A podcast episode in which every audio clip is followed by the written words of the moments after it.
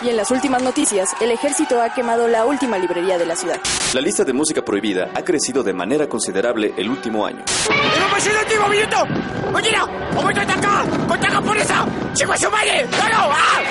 ¡Seguimos informando para Freak News!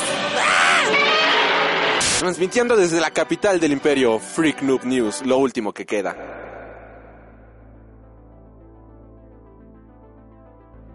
Hola amigos y bienvenidos a Freak Noob News, su podcast de cultura nerd. Yo soy Alri en esta ocasión, damas y caballeros, estamos aquí en un programa bastante especial porque vamos a hablar de la película de El Joker, película protagonizada por Joaquín Phoenix y dirigida y dirigida por Todd Phillips, quienes no cometen errores de audio cuando están grabando, damas y caballeros. Y este va a ser un programa doble, ya que la primera mitad voy a estar hablando con el joven Gabriel y la segunda mitad voy a estar hablando con el joven Mike Maca de Charles... No, con el joven Mike Maca, vaya. El joven Gabriel, ¿cómo te encuentras el día de hoy que apenas estamos hablando? encabronado porque este uno está hablando con ideas claras, unas ideas concisas, unas ideas chingonas que me dicen ser de, de, la difusión pública y alguien no grabó. Ah, fue la página. Perdón. Pero, pero perdón, de, verdad una disculpa si me siento apenado por lo sucedido. Y es que estaban saliendo ideas bastante chidas. De hecho, ya llevábamos íbamos para 50 minutos grabando, o sea, ya íbamos para la, para la hora, cuando de repente eh, veo y, y, me doy cuenta que no, que algo no está ahí, ¿no? Y, es como, ¿qué, está pasando, no? Y yo dije, bueno, pues esto también lo estábamos grabando, lo estábamos transmitiendo en vivo y dije, bueno, pues ya después, este descargo la grabación en vivo, ¿no? Y el joven Gabriel resulta que me dice que ya no estaba transmitiendo en vivo. Y yo de chingada madre. Pues ¿qué crees? Que nadie va a escuchar todo lo que dijimos porque pues esta fregadera no está grabando. Bueno, sí está grabando, pero se quedó bugueada. O sea, eh, se repetía, se repetía, se repetía. No entiendo por qué se estaba bugueando, pero así las cosas cuando ocurren, damas y caballeros. Siempre hay errores humanos, nosotros somos humanos. Redes sociales, joven Gabriel, para que la gente pueda compartir tu odio y tu hate en tus redes sociales en facebook.com diagonal TC, en Instagram y en Twitter estoy como arroba loco Gabriel y obviamente con la página de Facebook de Top Comics que es facebook.com diagonal The Top Comics oficial y también estamos en YouTube, Instagram, Twitter, Hi-Fi, eh, Space, eh, sí, Space, MySpace, perdón, pendejo, este, y demás redes sociales. Así es que ya vamos con lo que te truje Chencha. Así es, damas y caballeros. Está lo que nos cruje Chencha es el Joker. Joven Gaff, ¿qué esperabas de esta película? Otra vez. Eh, que estuviera chingona, pero me. Eh, tenía intrigas de cómo iba a salir esto. Voy a, hacer, voy a haber sido una genialidad o pues puede haber sido una gran mamada pero fue una gran genialidad, una gran eh, pieza cinematográfica que, insisto, tengo un conflicto en, en la situación de si es realmente una película basada en un cómic o una película totalmente independiente, como que sí tiene sus guiños a los cómics, pero es algo que puedes decir de 40, otras 40 películas que tratan sobre los trastornos de una persona, de cómo poco a poco se va yendo a la locura, que hay que admitirlo, no es la primera vez que se maneja dentro de la cinematografía, pero aquí también lo hacen de una manera brillante, una manera bastante sólida, con guiños a los cómics, pero sí son bastante bastante contados para mi gusto. Eh, como digo, el último cuarto de la película sí se me hizo bastante enteramente de, de historieta, eh, ahí están las están referencias, están la, el modo en que se encuentra la historia, el modo en que escala.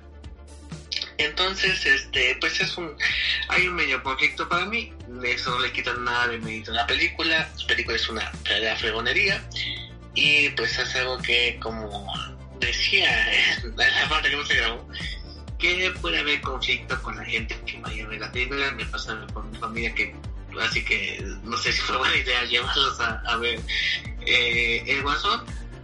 Y que pues sí quedan un poco impactados al, al, al ver las escenas, ¿no? Porque obviamente es una película, una película que eh, tiene violencia gráfica, no al estilo Tarantino, pero sí las escenas en donde se muestra esa violencia pues sí son bastante realistas y bastante bien hechas por lo cual pues sí se muestra bastante la situación con, con, con la que pasa.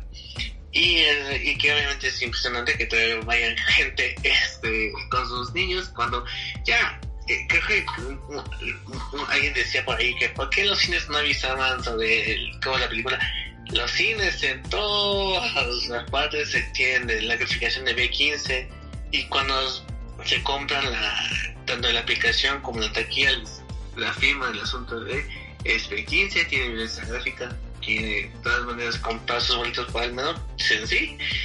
Entonces es, ya es cuestión de los padres de los adultos. En la, en la personal hecho cuando eh, estábamos a la sala había unos viejitos unos señores más mayores y diciendo, ay, a ver si, si aguantas la cinta, creo que sí la aguantaron. Creo que, bueno, no, no me percaté, ¿no? Pero, eh, pues no hubo muchos abandonos, en, no hubo abandonos en la sala que yo estaba, a pesar de que sí había niños, o sea que los míos sí se quedaron hasta el, a, a, en el final, pues bastante impresionante. Y, eh, como digo, pues es una película fuerte, una película difícil de ver, un poco un poco lenta, pero no lenta en mal sentido, sino que es lenta porque se toma el tiempo de presentarnos a Arthur Fleck, presentarnos al protagonista, a su entorno, a ciudad, esta ciudad gótica bastante decaída. Ah, roba mis frases. este, y pues toda la situación que conlleva esto de las clases sociales, que es como que Ciudad Gótica la cambias por el Detroit de los 80 y sale lo mismo, ¿no? Básicamente era una calca de lo que se veía en los noticieros de esos tiempos. Pero, eh, como digo, eh, ahora sí que es mi última, mi, como el pequeño detallito que tengo con la película de que no estoy seguro si está basada en cómics totalmente, pero eso le quita que sea una gran, gran cinta. Sí, damas y caballeros, así como decía el joven Gabriel, y, y ah, Dios.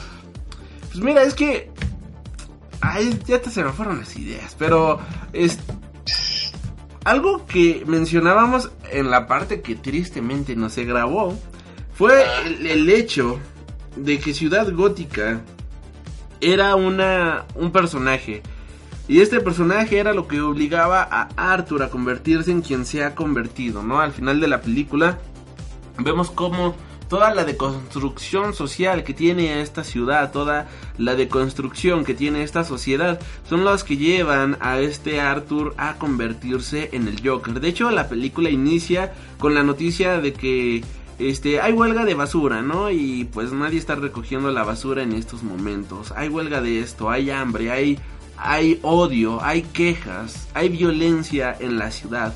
Y aquí esto se puede interpretar de muchísimas maneras. Hay violencia, hay odio. Y todo eso son las mismas personas. Hay una frase que dicen, este... Eh, el lugar es el lugar, ¿no? Pero quien hace el lugar, pues son las personas, ¿no? O sea, es como esta frase de, no sé... Eh, un ejemplo, no, no, no, no sé, este mi casa no sería mi casa sin las personas que hay en ella, ¿no? Quienes son las que le dan vida y cosas por el estilo, ¿no? O X bar no sería tal bar sin la gente que lo visita, ¿no? Y es lo mismo, Ciudad Gótica no sería Ciudad Gótica sin la gente que vive en Ciudad Gótica, sin toda la gente que vive aquí en esta sociedad llena de violencia, en esta sociedad que está podrida como la basura, que tratan de representar en esta película de una manera bastante cruda, bastante literal y sobre todo bastante gráfica. Como mencionas, este tú dices, no sé si es buena idea ir con mi familia a ver esta película. Yo digo que sí, o sea, vamos, o sea, creo que es eh, bueno e indispensable quitarnos este chip de solamente ver películas family friendly, ¿no? Y uh, todo, todo felicidad y wow, soy soy súper bueno y amigable y es como, no, diablos, vamos a ver más, vamos a arriesgarnos, vamos a ver qué puede proponer el cine, arriesgarse a crear nuevas vertientes, nuevos conflictos y de esta manera a poder desarrollar este algo, algo en el espectador. En tu caso quizás fue incomodidad y esto está bastante bien justificado porque la película es muy incómoda,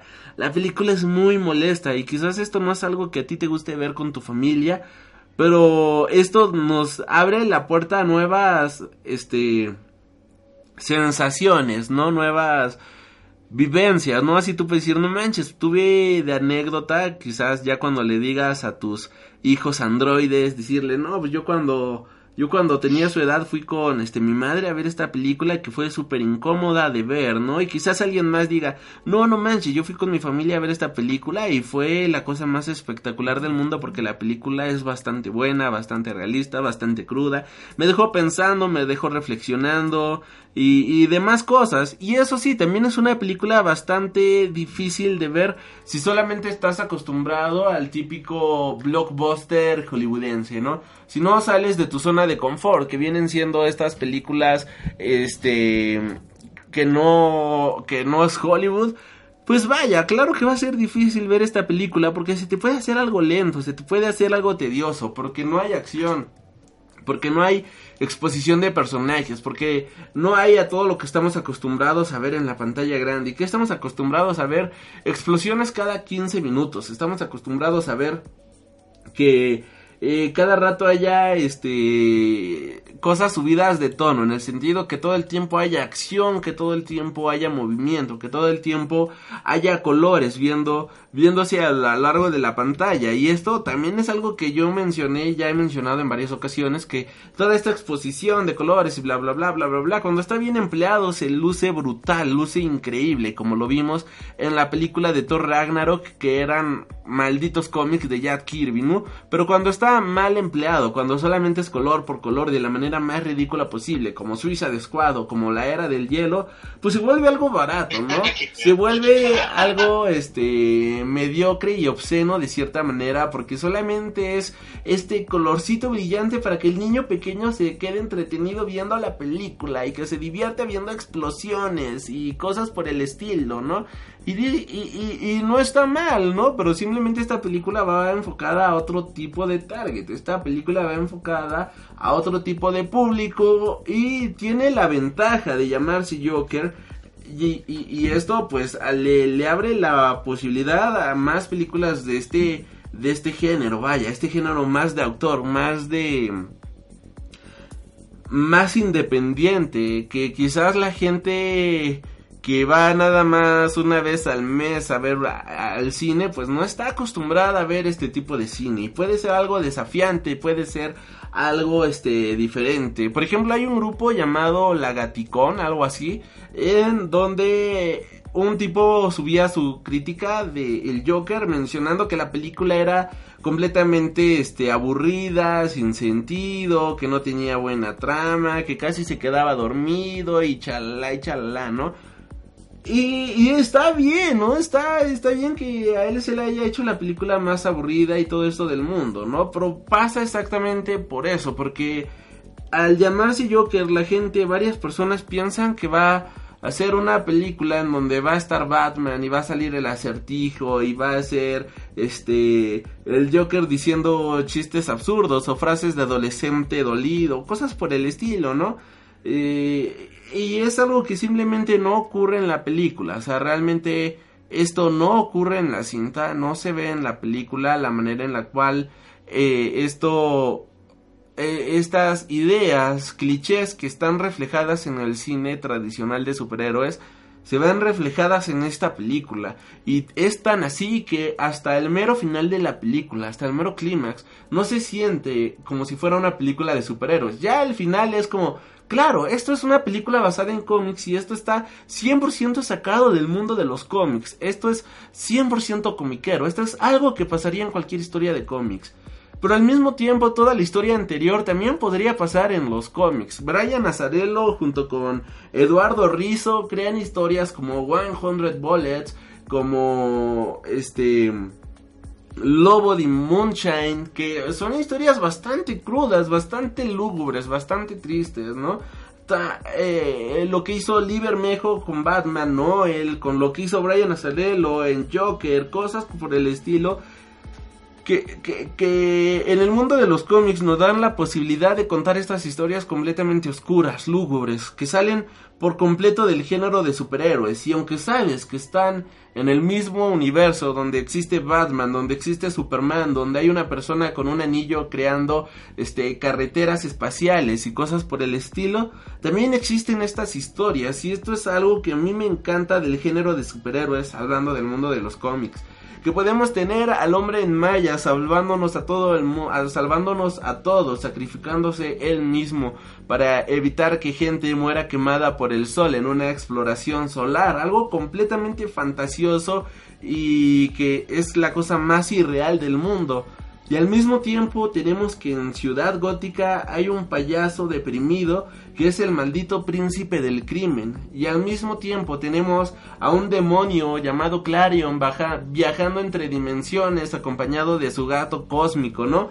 Y al mismo tiempo tenemos a una e, e, entidad llamada Dream que vive a través de la mitología y cosas por el estilo, ¿no? Y esta variedad de géneros que vemos en el mundo de los cómics, toda esta vastedad que existe de subgéneros, de títulos, de personajes, lo estamos viendo finalmente reflejados en la pantalla grande. Puede haber un hombre en mallas verdes creando eh, campos de fuerza, puede haber un hombre vestido de rojo llamado Strange que viaja al espacio y se vuelve el héroe de todo un planeta desconocido, ¿no?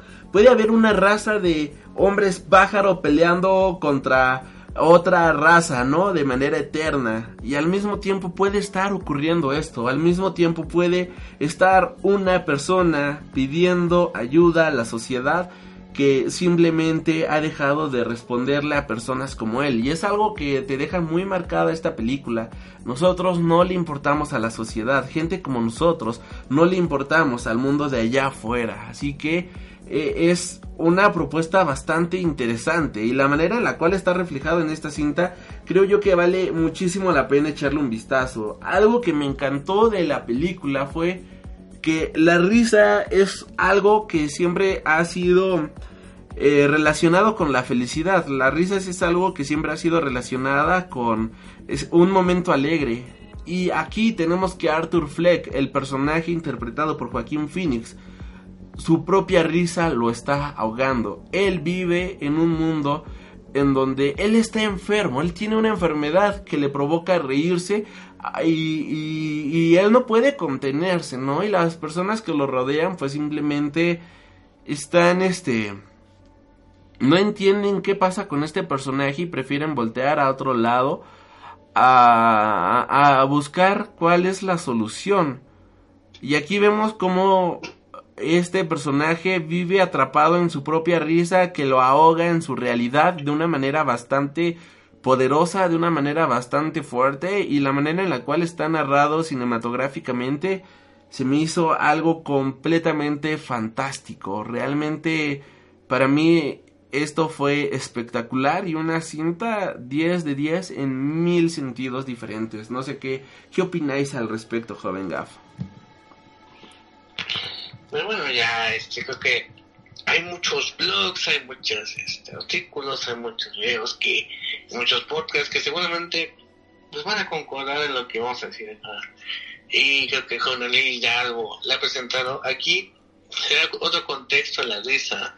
Esta, este, este síndrome que sufre Arthur de estas risas espontáneas al estar pues, en una situación de estrés, de estar nervioso, al estar triste, al estar feliz también. Eh, esta risa incontrolable que en momentos es para expresar dolor, en momentos es para expresar locura, en momentos es para expresar tristeza, en momentos es para expresar mil cosas y cada risa tiene su propio tono, cada risa tiene su propio propósito. Es algo que eh, es, es, algo que le aporta algo nuevo al personaje. Y eh, como dije antes, eh, no sé, ¿no? eh, Joaquín Phoenix tiene la responsabilidad de la película en un 70%. Eh, creo que no hay toma en donde él no esté involucrado. O sea, creo que no, creo que todas las tomas está él, o sea, en toda la película está apareciendo él, o decir que, que es, o él está involucrado, eh, en el segundo plano, pero sí, eh, Joaquín está en toda la película, en toda la cinta, estamos acompañándonos con él toda, toda, toda- todas las dos horas, dos minutos que dura la cinta.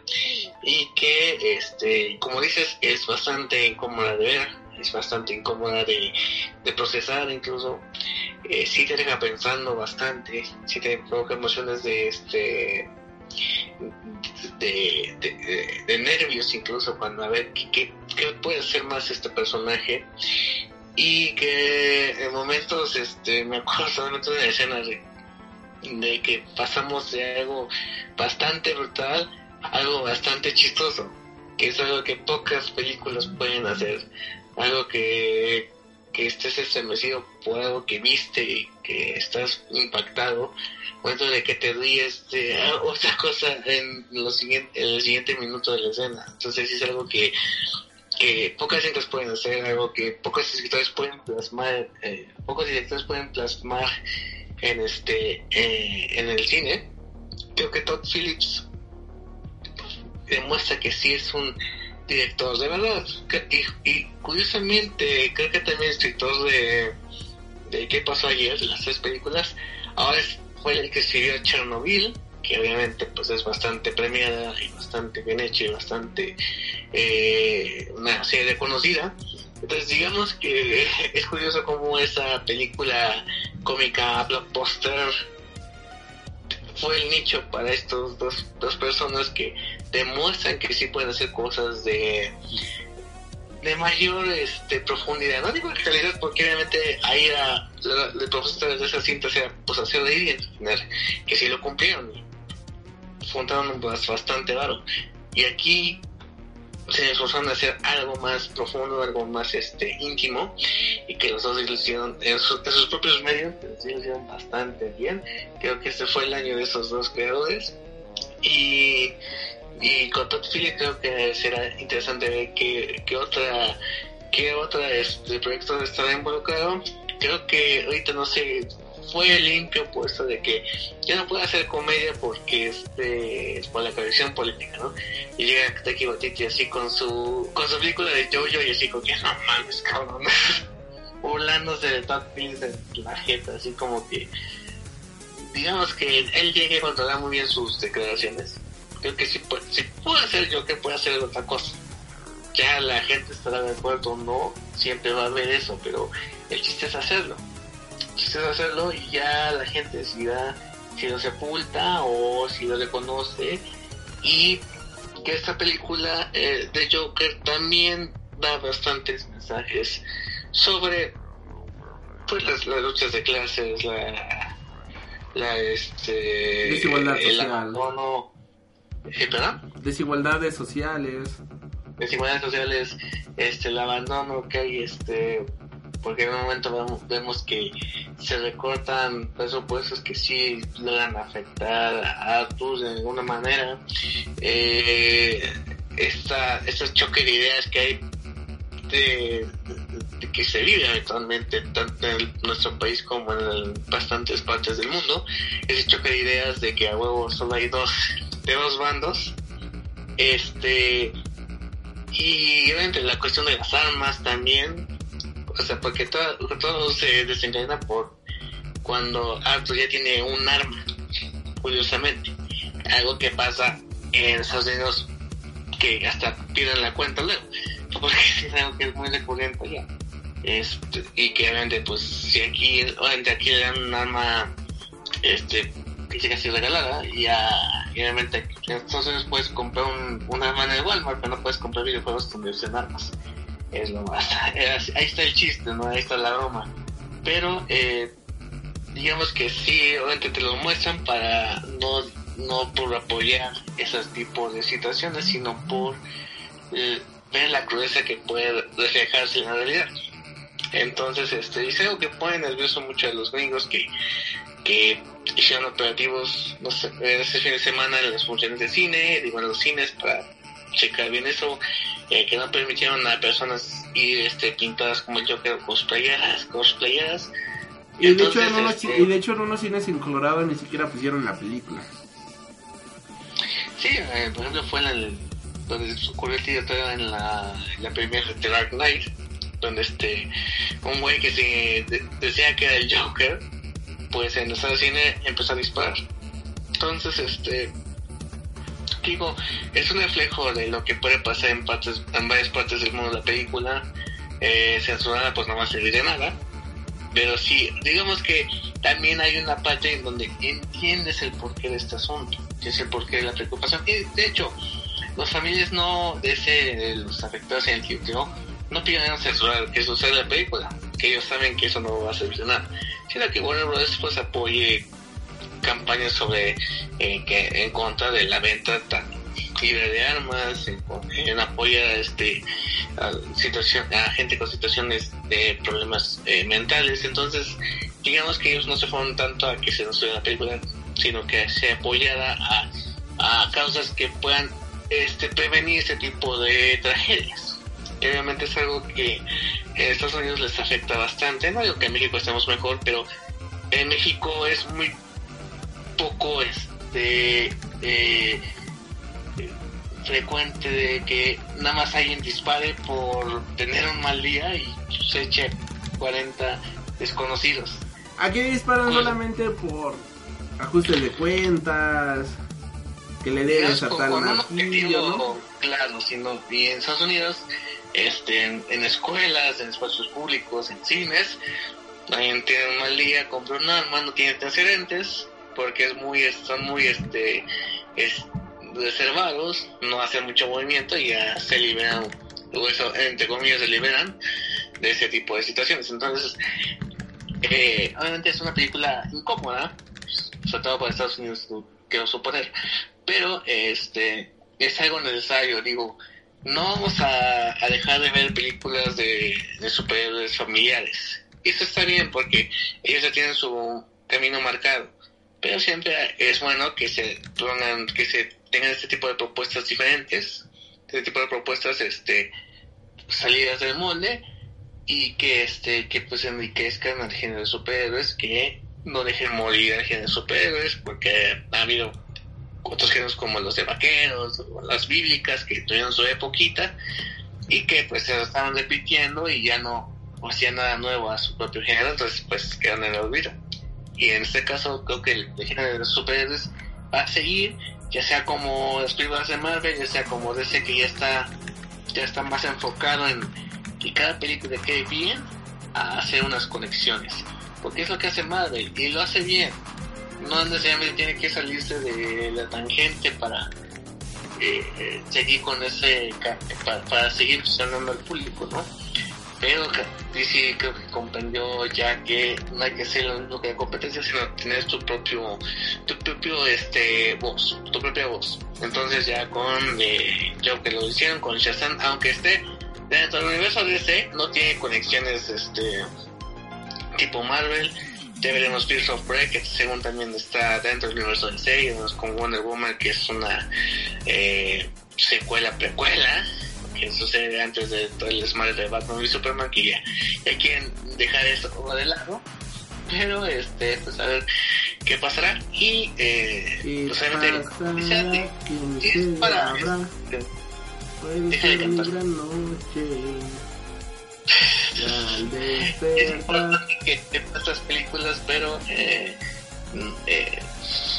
también es comprensible de que gente ya no quiera verlo. Obviamente la taquilla de Joker y de las películas mucho es la importancia de que la gente la quiera volver a ver. No digo que vaya a ser un fracaso, pero obviamente nos va a decaudar lo mismo que este que una eh, que sea con Spider-Man. Entonces será interesante ver cómo se comporta en taquilla. Eh, obviamente no gastaron mucho dinero en esta película, pero será interesante ver cómo se moviliza la, la taquilla con el Joker. Eh, la escena más fuerte creo que va a ser durante un mes, más o menos, entonces tiene tiempo para ver qué tan aceptado es ante el público en general, porque obviamente tanto los fans de cómics que somos más ñoños y que nos gustan las cosas raras, eh, la, la queremos, la basamos bien esta película, al público en general a ver qué, qué opina sobre, sobre esto, entonces a ver si se animan a ver otra vez eh, la cinta y pues será a ver interesante ver cómo, cómo quedan en números y ya estaban hablando de una secuela que no ha habido más este tema de conversación, pero eh, no sé si de secuela esta cosa. Pero, mm, pero si se queda así el, la Joker, no tengo ningún problema. Yo no creo que tenga una secuela, yo creo que sí, este... Vaya, ya es... Está bien, ¿no? Como nos la dejaron. O sea, no, no la veo un filme malo, sino que cierra bien su círculo y... Sí, debo de admitir que sería bastante interesante ver más historias de este Joker, pero al final del día considero que este que cómo se dice que está bien así como está. Película individual me, me agradó bastante. Considero que es una película completa en todo sentido y y si hay secuela qué bien. Si no hay secuela también porque así como está es una excelente película que que, que, que nos ha dejado asombrados a más de uno. Pues sí, este, no sé si hacemos un resumen rápido de la película, nuestras partes favoritas, partes no. Ah, pues me, amé las escenas de las escaleras, creo que eso ya, ya lo comenté bastante. Eh, la manera en la cual este Arthur Fleck lentamente va cayendo en este círculo cada vez más y más oscuro. También me encantó todo eso. Amé las escenas, este, la revelación de la madre y todo el conflicto que te deja, porque es algo que no, no te deja, ¿cómo decirlo? Este, que te deja pensando diferentes situaciones de qué pudo haber pasado, qué es verdad, qué es mentira, quién está diciendo la verdad, quién está diciendo la mentira. En general, Bien, creo que me gustaron muchísimas escenas, así bastantes. La escena en la cual pues este Artuk se presenta en el programa de un presentador como tipo Saturday, Saturday, Saturday, Night Live, algo así. Cuando, cuando, se presenta, pues yo considero que es una escena con muchísima tensión y que igual me encantó bastante. Pero, joven Graf, ¿a ti cuáles son las que más te gustaron? como decía esta escena donde pues mata a un, un ex compañero de trabajo que fue el que le dio el arma y que digamos le, le inventó de que le estaba buscando que le vendieran una, una pistola. Y este cuando lo mata y le le tira los tijeras lo estampa contra la pared. Y está su otro amigo el, el, el enano así como espantado y luego así como que y ya te puede decir y te va la espanta y el pobre nano no puede alcanzar la, el cerrojo, entonces así como que, Arthur, ¿me puedes abrir por favor? Así como que, o sea, esta escena es como, vimos algo brutal, algo gráficamente explícito, algo bastante lamentable y termina la escena con una risa un poco nerviosa, culpable, o sea, es un momento bastante raro, bastante bizarro, que como digo, pocas cintas pueden lograr eso, de que después de algo bastante fuerte te hagan reír en un contexto bastante crudo.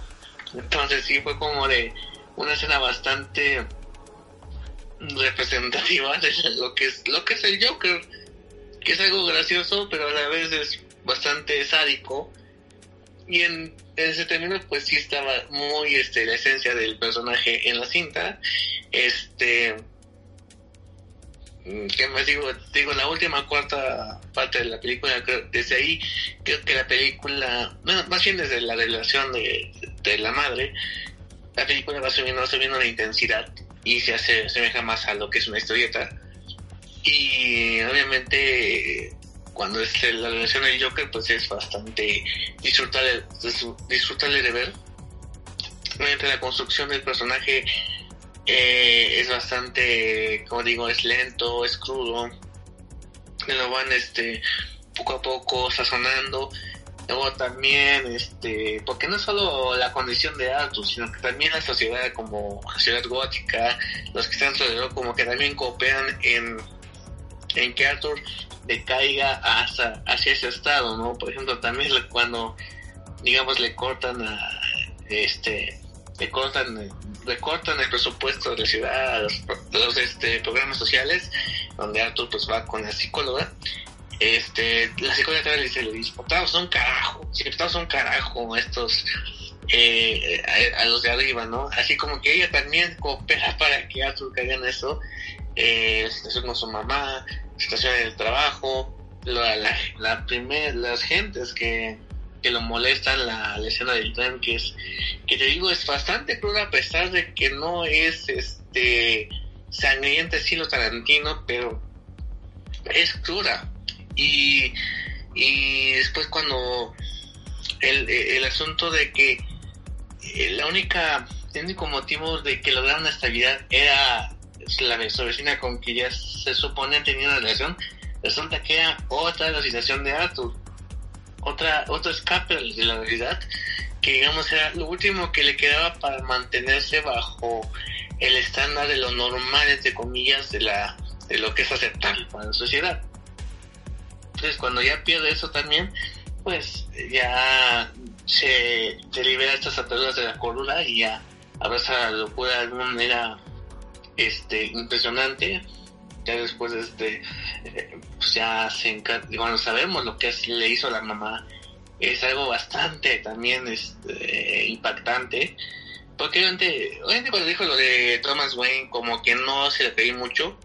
Solo digamos, pues es una señora mayor que ya pues está en una edad senil donde pues se, se crean estas ilusiones, ¿no? Pero ya cuando te revelan la otra parte de por qué es así, dices, no mames, es bastante impactante cómo maltrató a Arthur, que adoptó un niño, no estaba en condiciones y maltrata al niño, y dejó que el otro, que su pareja abusara de él, es bastante estremecedor. Obviamente esta mamá es peor que la mamá de Billy Batson, pero este así que aquí de ese no le gustan las mamás por lo que veo. Entonces eh, el asunto es este que sí son bastantes a pesar de que es una película digamos que es predecible porque yo lo dije en la en nuestra especial de 5 horas especial de aniversario les dije cómo iba a ser la película y así fue pero la forma en que nos, como nos contaron es lo que impresiona la forma en cómo está dirigido es lo que impresiona, la forma en cómo está actuada es lo que impresiona. Obviamente, este, la escena de es la, el conecte con el mundo del cómic, es cuando el Joker está lavado, eh, puesto en, en, lo alto y vemos el, asesinato de los Wayne, que digamos que también es como una referencia al Batman de Tim Burton, donde digamos que ahí el Joker es totalmente responsable del asesinato de los Wayne, ahí es indirectamente responsable de eso. Pues es así donde se abraza mucho al cómic y pues vemos el nacimiento del el surgimiento de Batman y el surgimiento de Joker. Ahí vemos como que los dos se alzan en lo alto y después la escena final como que te da este la eh, como que si pasó o no pasó o es una invención de Arturo o qué, ¿no? Como que esa entrada libre a lo que es tu propio criterio. Obviamente se puede interpretar de que no pasó y fue una asesinación de datos, una historia creada por él, o si pasó, ya lo capturaron como lo hacen con el Joker cada rato, lo capturan en Arkham y ya después cuando él quiera pues, se sale. Entonces, este, están las dos interpretaciones, cada quien se puede quedar con las dos, con cualquiera de una, o, y estarán bien, puedes adaptar las dos y todo bien. Entonces, este, digo, eh, son momentos bastante fuertes lo, lo, que nos muestra la cinta. Y este, y es algo que eh, vamos a ver en los Oscars, a ver qué pasa en los Oscars, a ver qué otra película puede haber que haga competencia al Joker, lo cual pues, está difícil hasta este momento. Entonces, eh, pues será interesante si es que este si es que gana Joaquín Phoenix a mejor actor si dos veces ganan dos actores por el mismo por el mismo papel aunque no lo sea. Te digo sigue mi conflicto personal de que si es una película de cómics no pero bueno ya eso sí será cada quien.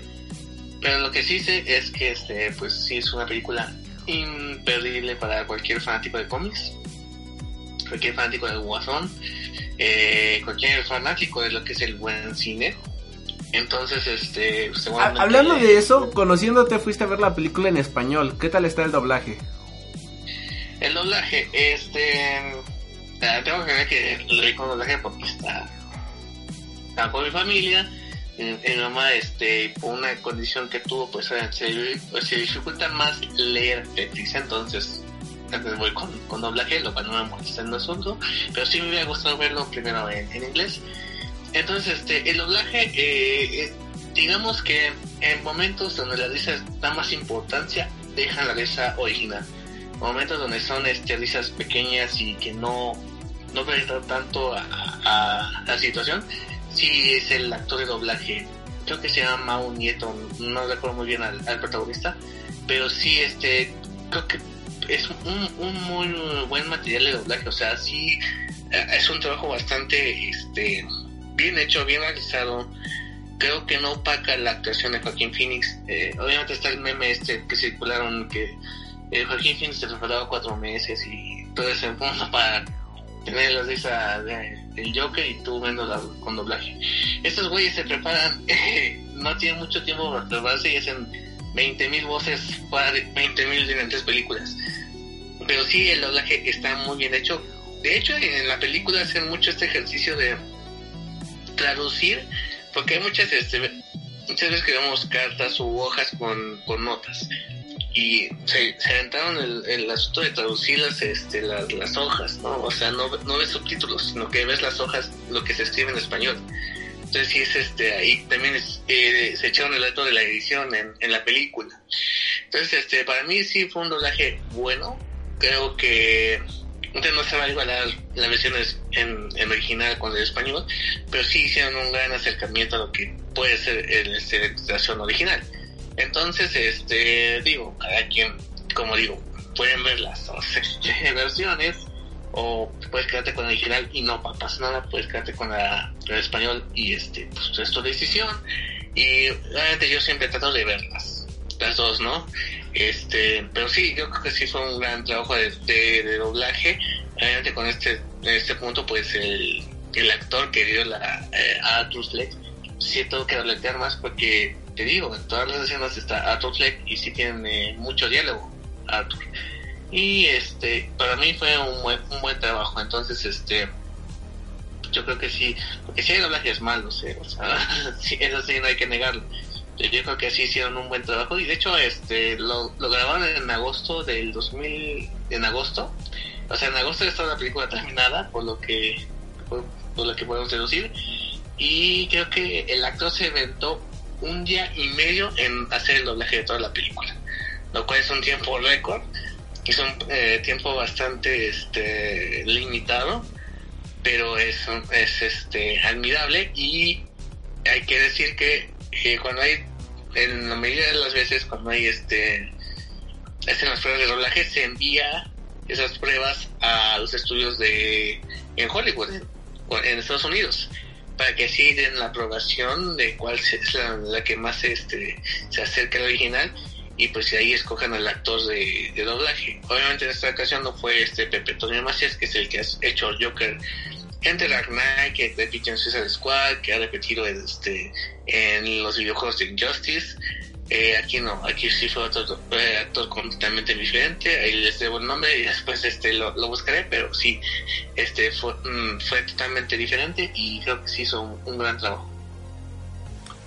Ok, es bueno, es bueno saberlo para todos los compañeros que no, no saben si verla en inglés o en español, es bueno saber que el doblaje por lo menos tiene un buen trabajo y que no es este que no algo que no es algo improvisado, algo que mencionaste es que fue un tiempo récord esto de grabarla en día y medio, la verdad es que no, de hecho así se graban todas las películas, de hecho una semana ya es muchísimo, o sea, no, no tienes muchísimo tiempo para grabar las películas, de hecho si recuerdan, eh, al, al uh, cuando el podcast iniciaba por ahí del 2014, eh, tuvimos una entrevista con un compañero que así hace la voz de este eh, de varios personajes, Percy Jackson, este, el Motherfucker, eh, Kick-Ass y varios más.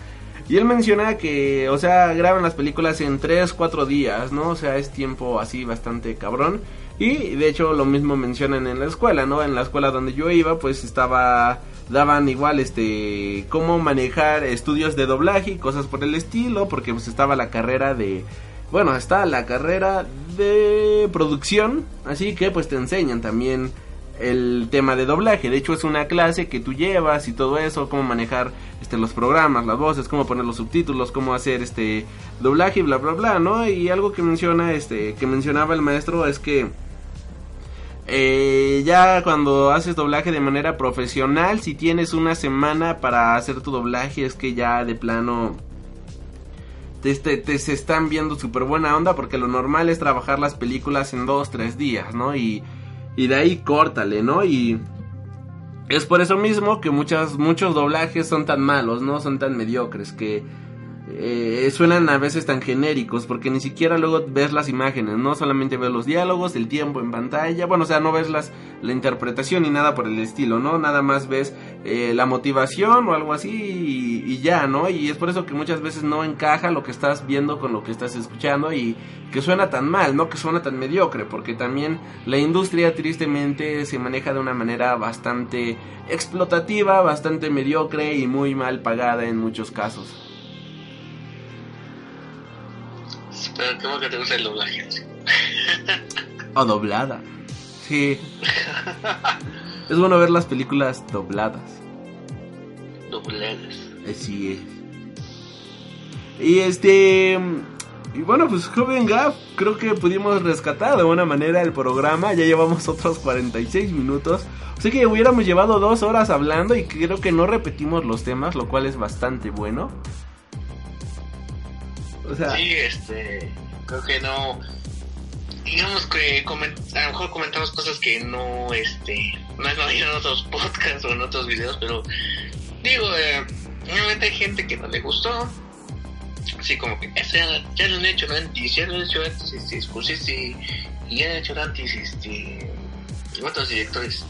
Y yo digo, sí, o sea, pero digamos que hay cambios, hay cosas en cómo contar las cosas que es lo que impresiona, el, personaje que tomaron, las situaciones que crearon, y es lo que realmente agrada de la película.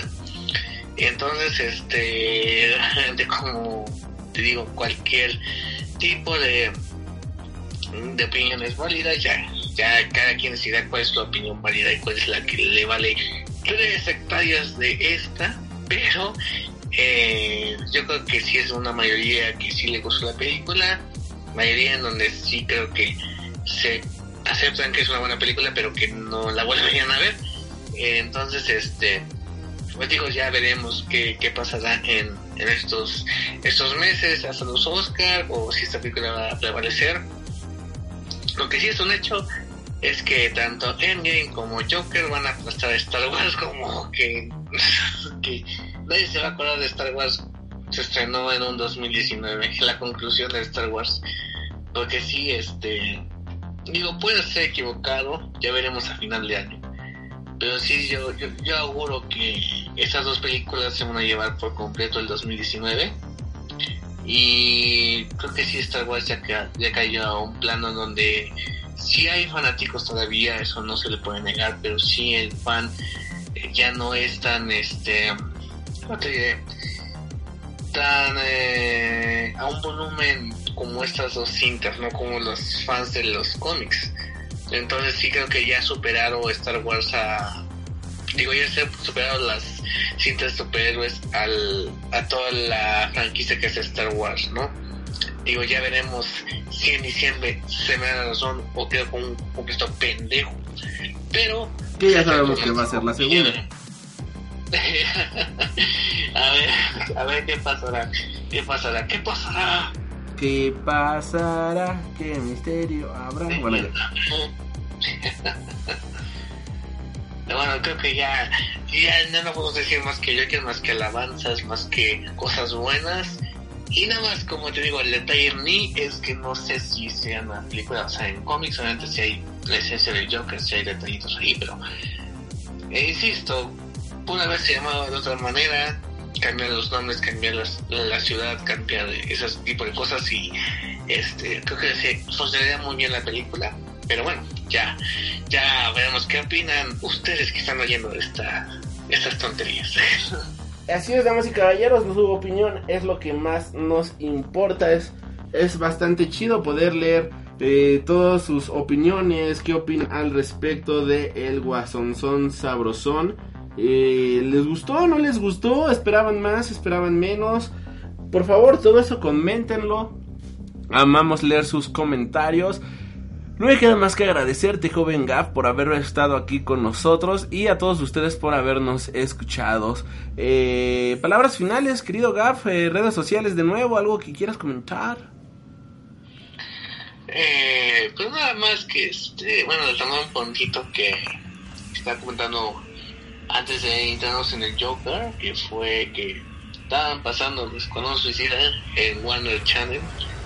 Decidí dejar y a ver qué- cómo ha pasado el tiempo con la película, porque que hay que decirles, si no sabían que tanto el joven Ali como yo vimos, el, estuvimos en la primera de Escuadrón Suicida en, en el lejano 2006. En Pancho 16. Universidad que hecho- ¿Eh? 16, no 6. Bueno, 2016, sí, 16. Entonces, este, que nos la pasamos chingón eh, antes de ver la película. que había cositas para tomarse fotos, que te daban el tinte para que te pintes el cabello como el Joker, como la Harley Quinn, ese tipo de cosas. Este, y bueno, la película ahorita la vi otra vez y dije, no es, es entretenida, pero sí, está al nivel de Venom, Escuadrón Suicida por lo que yo, así como, sí está al nivel de Venom, en, en mi opinión. Y de hecho también pasaron este comerciales sobre el, así que el trailer recortado de Birds of Prey, que están, o la cinta de ese que, que, sigue.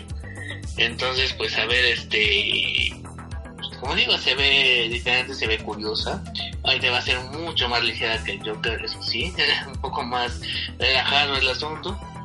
Entonces, pues va a ser interesante ver cómo este cómo sigue Harley Quinn en este universo DC.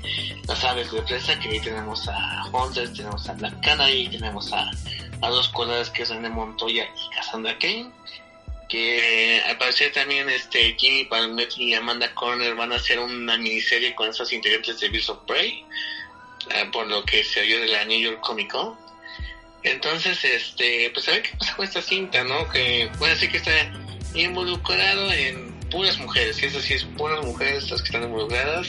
Tenemos a Ivan McGregor como el villano Black Mask, a ver si lo vemos con el, con la máscara. Eso, eso es lo que pido, sí. No, no manches, no me hagan como que no sale sin máscara el, el Black Mask. Entonces, este, pues a ver qué, qué pasa, será interesante ver esa película, a ver qué propuesta sale. Y también este año vamos a tener este a Wonder Woman en verano. Vamos a ver a Cuido por parte de Mar- Uy, uy, va a ser por las mujeres, ¿verdad? Ay, va a ser por las mujeres, ¿verdad? Y no, porque viene Eternals, protagonizada por una mujer. Por. por Angelina Jolie. Angelina Jolie, Hayek. Luego, los personajes hombres los hicieron mujer. Sí, hay Punisher Patas anda revolcando en su pinche sótano. Sí, güey, pobre hombre, da lástima. Ay, güey, sería interesante conocerlo así como que será como nosotros lo imaginamos, será un ente, será un colectivo, será una inteligencia artificial, será este una mujer, puede ser, no sé. Yo solo sé que ha de doler Bueno, feíto. ¿Eh? Yo solo sé que ha de doler feíto. Es muy probable, es muy probable. Oye, ¿tú qué opinas? A ver, das para terminar. ¿Tú qué opinas de la gente que fue disfrazada y que va a estar disfrazada en Halloween Día de Muertos? Como el Joker o como Quinn. ¿Tú qué piensas, Jonas? Que está bien, me alegra, me alegra bastante. De hecho, a la función que yo fui a medianoche había dos personas disfrazadas del Guasón Son Sabrosón. Y este, no lo veo mal, la verdad no. ¿quién soy yo para juzgaros en esta viña del Señor? Pero en general me agrada, me es un tema que me gusta bastante. Si la gente quiere disfrazarse, por mí están en todo su derecho. Son libres de hacerlo. Y si eso los divierte y los hace felices, creo yo que eh, por mí que mejor, la verdad, que bueno que, que haya esto y que puedan divertirse de esa manera, ¿no? Que, que a ellos no les importe lo que la sociedad les diga, por que, que La hay- sociedad. la sociedad, damas y caballeros, esta sociedad que te destruye, te corroe, te corrompe de, uy, qué pena, no, uy, ya viste ese güey, está haciendo no sé qué, no, no, qué chido, la verdad, qué, qué chido que lo hagan, este, y bien, bien, bien, bien, honestamente, mi opinión es que si de verdad les gusta el personaje, está bien, si lo quieren hacer por moda, pues digo, o sea, creo que no, no es lo más justo, pero al final del día bien también, o sea, si quieren hacerlo por moda, pues que lo hagan, si quieren hacerlo porque aman al personaje, pues qué mejor, la verdad, este, creo que es lo mejor que, que debería de hacer y que este personaje, pues los inspire, ¿no? A vestirse como él, este, quizás no lo más correcto, después de ver esta película, después de ver esta película, pues yo sí me quedé pensando en, güey, o sea, no me imagino a una persona así, este, diciendo, no mames, yo quiero ser como el Joker, uh, ¿no? Pero, pues después, este, ya empezaron a salir las capturas de pantalla en, en redes sociales, ¿no? De Twitter y demás, de que, ah, yo cuando, este, veía, hu- hubo un comentario que, que publicaron en una página que decía, oh, yo me siento identificado como el Joker, porque cuando yo me pongo a ver anime en mi escuela, la gente solo me critica y no sé qué.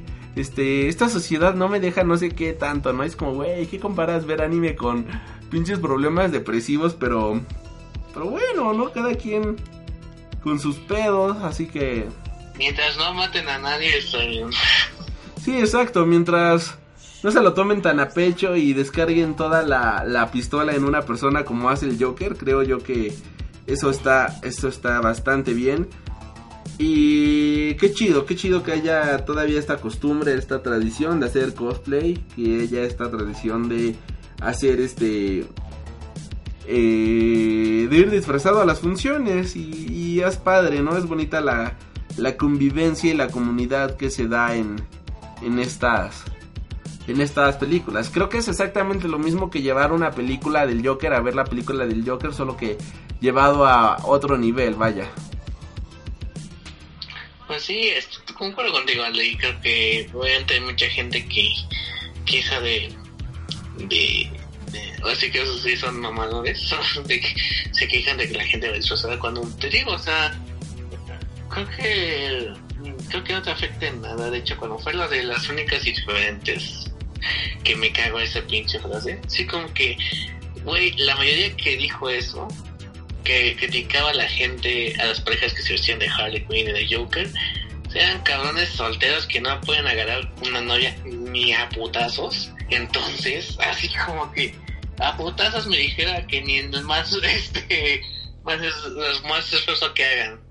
No me malentiendan, pero me expresé mal. Pero de que si están resentidos por la soltería y que están solos y así como que, ay, pinches ridículo, que no mames, así como que, güey, ya quisieras tener una, una chava. Y es impresionante, nunca pensé en mi vida que muchas chavas se vestirían como de Harley Quinn, es algo que nunca pensé verlo un momento. Y se me hizo muy, muy cajeteado, o sea, digo, no, no me afecta en mí y, y, co- y como algo de que pueda confesarles aquí en este espacio de seguridad. Con seguridad, hijo de tu madre. Eh, yo también empecé a hacer el, el Joker de Heath Ledger en el lejano 2008. Que de hecho alguien me tomó una foto y anda desaparecida. Porque fui a una mole cuando la mole no era, no era de cómics. Entonces, eh, alguien me tomó una foto, pero nunca la, nunca este, la vi publicada. No, no sé quién me la tomó. Pero yo también así como saco así, saco morado, todo pintadajeado. Así como que sonriendo y pues obviamente eh, pues digo, no, no pasó nada. Así como la gente que se viste de, Joker ahora, no va a pasar nada mientras no mate gente. Y en el mismo caso de Harley Quinn, que supongo que pues, desde este, este octubre ya veremos a, a muchas chavas como Harley Quinn y pues, está bien. Incluso hay muchas chavas que se están metiendo como el Joker, esta versión del Joker. Entonces está, está bastante curioso y prefiero eso a mamadores que se, creen superiores solo porque leyeron el cómic. Güey, ya, cálmense, cálmense, por favor. Dejen, dejen vivir, carajo. Dejen que la, gente disfrute de disfrazarse, pues, porque es algo divertido. No sean, no sean los sentidos sociales, carajo.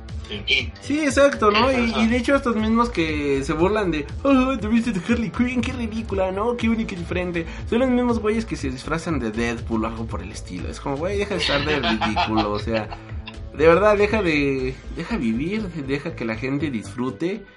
O sea, si a ti no te parece, qué bueno que no te parezca, pero pues ellos son felices, ¿no? Ellos son, este, a, a- a esa gente le alegra vestirse así, pues déjalos, ¿no? O sea, no, no se están metiendo contigo, a ti no te están diciendo absolutamente nada, no es como que eh, te, te afecte en algo ni nada por el estilo, sino pues hasta de cierta manera puede ser hasta algo terapéutico, ¿no? Le están dando vida a esta sociedad tan podrida y reprimida este que tenemos ahora llena de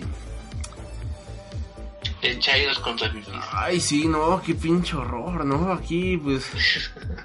El otro día estaba platicando, hace rato estaba platicando con alguien que igual colabora en este podcast, que no voy a decir su nombre. Este. No manches, ya hasta harta un poco con sus temas tan chairos que saca, ¿no? Y. Ah, pues el video, por ejemplo, este quejándose así ya por ridiculeces que dices, güey, ¿en qué momento AMLO te pegó este su su mal genio, no? O sea, güey, se estaba quejando de del Joker, ¿no? O sea, pero hablando de las salas, criticando a los cines de, ah, qué pinches empresas capitalistas que hacen sus preventas y la gente que quiere ver la película ya no alcanza boletos y que no sé qué. Mira, Ay, no los no. Cinépolis y Cinemex solo enajenando a la clientela con sus ventas adelantadas, diciendo ya, ya, ya, ve mi función y la función atascada de Metro Pantitlán. Yo mejor voy a no ver... manches, no. Yo Sí, mejor- mi boleto, o sea, paguélo. O sea, yo, yo tenía planeado verla en no, Mira, mira, espera, espera, espera. medianoche, pero este, o sea, no pude ir. Pero cuando vi la función en donde iba a estar antes, este, pues todavía había boletos, o sea, había lugares.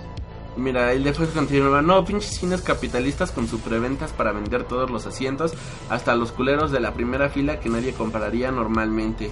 Ya no había boletos. Cuando se acaben las funciones de preventa, iré como la gente normal en mi asiento favorito. Y yo nada más puse, qué amargado te has vuelto. Sí, no mames, pinche Miguel. Sí, bueno, yo no quería decir nombres, pero... Sí, no Ahí mal. se ve que iba a Cinemex porque, sí, según la familia que mata, no sé qué tanta chingada. Sí, bien chairo que se ha vuelto el muchacho. No, no, no, no, no, qué horror. No acaben así, por favor.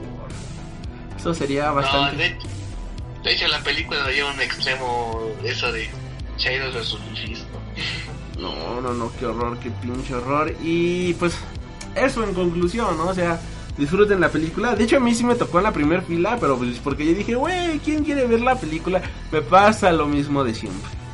Yo digo, güey, ¿quién quiere ver la película del Joker? ¿no? Cuando me metí a ver, ya solo primera fila en IMAX. Ah, chingada madre, pues lo voy a comprar, carajo.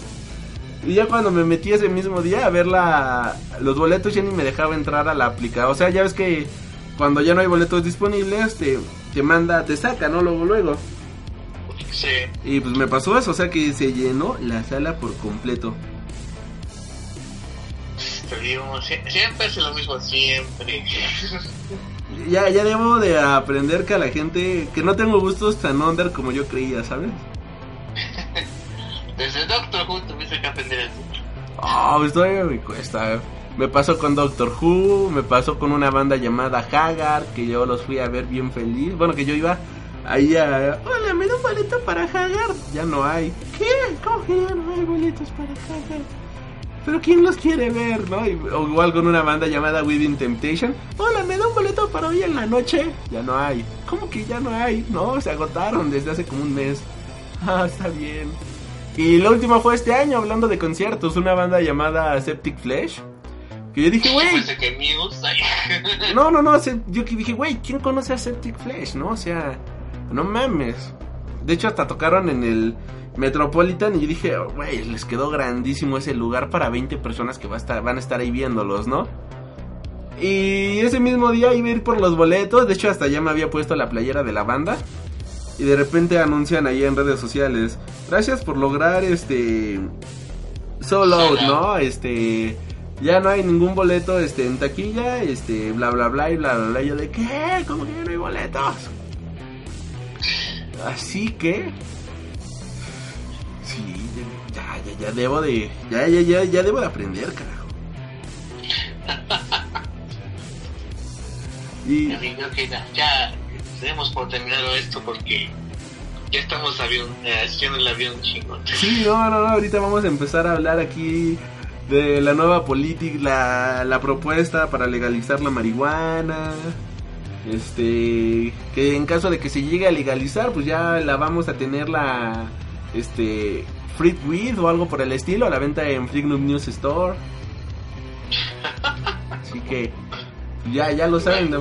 Ya lo saben, damas y caballeros, este, la única marihuana con la cual puedes leer tus cómics felizmente mientras estás viajando a las estrellas dibujadas por eh, Jim Lee y todos ellos, ¿no? Ya como sea, damas y caballeros, gracias por haber escuchado este programa. En esta ocasión me encontré con... David Chávez y sale por invitarme y de grabar el podcast. No, gracias a ti por dejar que lo pueda volver a grabar. Y no me queda más que agradecerles. Ah, no, pues todavía, bueno, esta ha sido la primera mitad y ahora nos vamos a la mitad que grabé con el joven Mike Maca más temprano el día de hoy. Otras opiniones completamente diferentes, así que esto va a llamar la atención. Tú si te despides, joven Gabriel, y yo regreso. Pero, Shawai. Ok, y regresamos aquí al Freak Noob News Podcast, su podcast de cultura nerd. ¡Voy a detenerte! ¡Tengo un arma secreta! ¿Dónde está? ¡Está por ahí! ¿Y puede protegerte de esto? ¡Ay!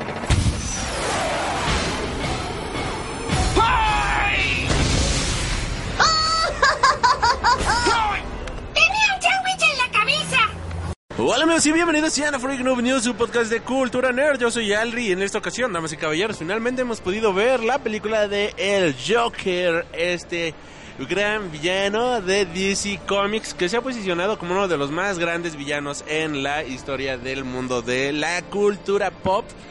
Y en esta ocasión no me encuentro solo, sino que me encuentro con el joven Mike Maca. Joven Mike, ¿cómo te encuentras? Muy bien, Aldri, gracias por la invitación. Aquí de nuevo, ya sabes, aquí dándole eh, un gusto, eh, una maravillosa película que hablaremos hoy. Y pues no sé también si hablaremos de otras cosas, es una buena pregunta ahorita que lo menciono. Eh, la verdad no tengo nada preparado, honestamente. No, no traigo noticias, no traigo nada, ni nada por el estilo. Ok, pues entonces a darle nada más a la, a la película, yo creo que es más... que Ah, ¿Tú no tienes nada? Pues no, no, no, no estoy seguro si hablaste del... Siempre no me fui señor Stark. Ah, sí, la semana pasada hablamos de... Sí, ¿verdad? Sí. Pero si quieres tú menciónalo así, en breve. No, pues creo que no hay mucho que mencionar, ¿no? Creo que lo dije en el, en el podcast de aniversario. De que lo que quería, de, que yo realmente yo no creía que se había ido, o sea, siempre estuve, de- desde que pasó lo de James Gunn, ¿te acuerdas que fue en ese podcast de la, de la unboxing el año pasado? Que yo te decía que realmente yo no veía que James Gunn se fuera a ir, que simplemente era como algo, algo estratégico, y yo siento que esto también fue algo, algo parecido seguramente para promocionar más la parte de Spider-Man o no sé si también fue como porque fue la D23, algo por el estilo. No sé, pero yo, sinceramente yo nunca vi a Spider-Man fuera de del MCU y, y ahorita que ya no lo confirman, pues eh, hasta digo, ah, tenía razón. Y, sobre todo porque esto también da, da pie a que pues a quizás ya van a existir eh, crossovers, ¿no? Lo que por lo que dio a entender este Kevin Feige. Sí, sí, sí, es- y salió el rumor, ¿no? De que Spider-Man pues estaría compartiendo película con Daredevil, ¿no? Lo cual estaría bastante chido, pero pues son puros rumores, a ver qué tal. Este, tristemente muchos de estos rumores pues jamás se terminan por confirmar ni nada por el estilo, pero ojalá que este sí, porque sí me gustaría ver a Diabólico interpretado de nueva cuenta por, ¿cómo se llama el actor? No sé quién. Este, ay, el de la serie. No me acuerdo. Bueno, pero sí, Ah, me- este, Charlie Cox. ándale. sí me gustaría volver a verlo a él, este, en el papel de Diabólico. Creo que la verdad lo hace bastante bien. Y bueno, redes sociales, joven Mike. Ya saben, pueden seguirme en mi Instagram, Mike Maca. Y ahí subimos fotos chidas de cosplayers. Que estas últimas semanas se convirtió más como eh, Instagram personal, ya no, ya no de tantos de cosplayers, pero ya, ya, ya regresamos otra vez a lo habitual. Ok, y este, pues acá Instagram, digo, pueden seguirnos a través de Tumblr, Instagram, Twitter, YouTube, Facebook, eh, entre varias más, como Freak Noob News. Y ya saben, suscríbanse para más contenido cada semana. Y ahora sí, pues sin más, ah, finalmente ha llegado una de las películas más esperadas del año. Una película que era llamaba mucho la atención porque no sabíamos cómo iba a estar. Se rumoró por un tiempo que la crítica la iba a destrozar porque no tenía nada que ver con cómics. Después resultó que la crítica la amó y hasta ganó el León de Oro.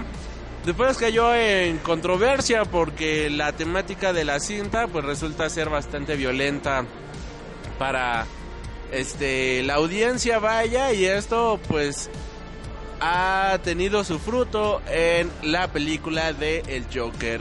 La cinta que yo digo que es la evolución del género de superhéroes en la pantalla grande, en donde pues ya nos damos cuenta que se confirma realmente esto de que no importa si está basado en un cómic, en un libro o en un videojuego, al final del día esto es cine y el cine está lleno de diferentes géneros y subgéneros que se pueden este desarrollar de muy buena manera en la pantalla grande y el Joker ha sido prueba de esto. Eh, algo que me gustaría, este, bueno, que me gustaría agregar nada más a mi introducción es que durante mucho tiempo se ha dicho que este la, la, la, el arte imita la realidad, vaya, ¿no? Y algo que me llama mucho la atención es que la realidad presentada en el Joker es una realidad llena de desigualdad, una realidad llena de tristeza, melancolía y depresión.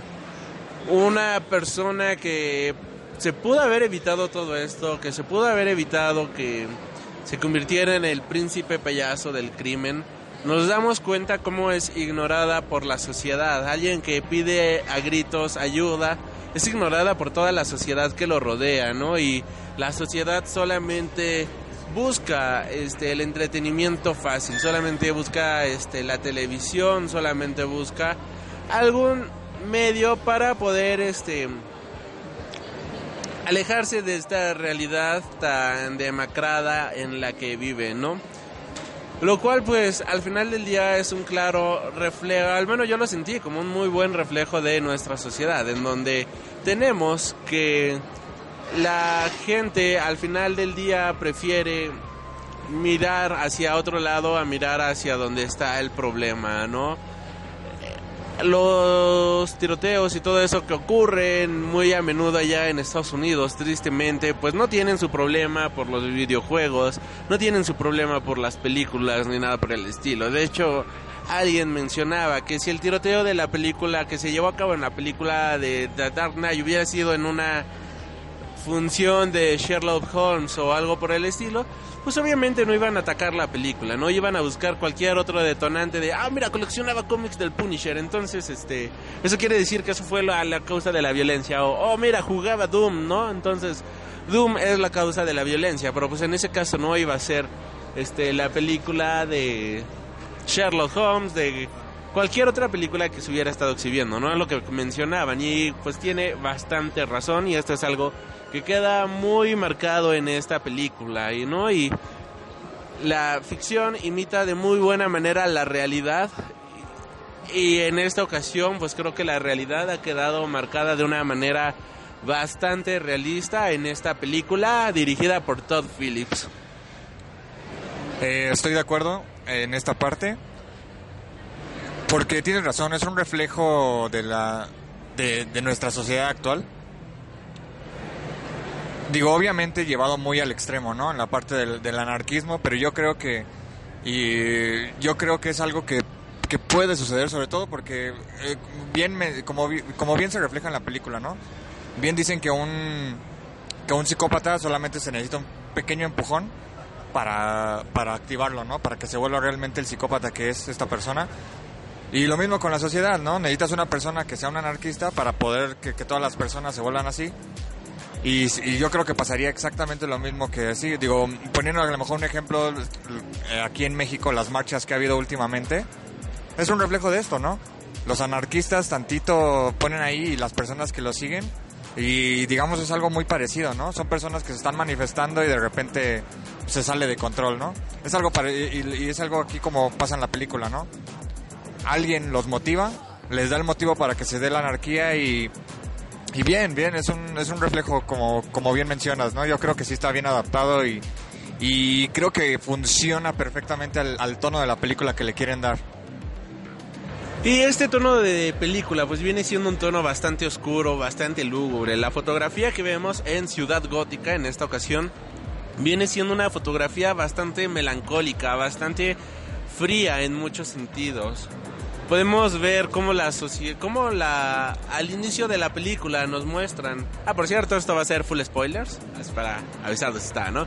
Este, al inicio de la cinta nos muestran que hay un este problema con el departamento de basura. Las calles están llenas de basura y aquí empieza este doble contexto que tiene la película, ¿no? Tenemos la basura física que viene siendo toda esta basura que existe en el en las calles, vaya, el papel, la basurita, el frasquito de Boeing que ya no te tomaste, tomaste, etc, etc, etc, ¿no?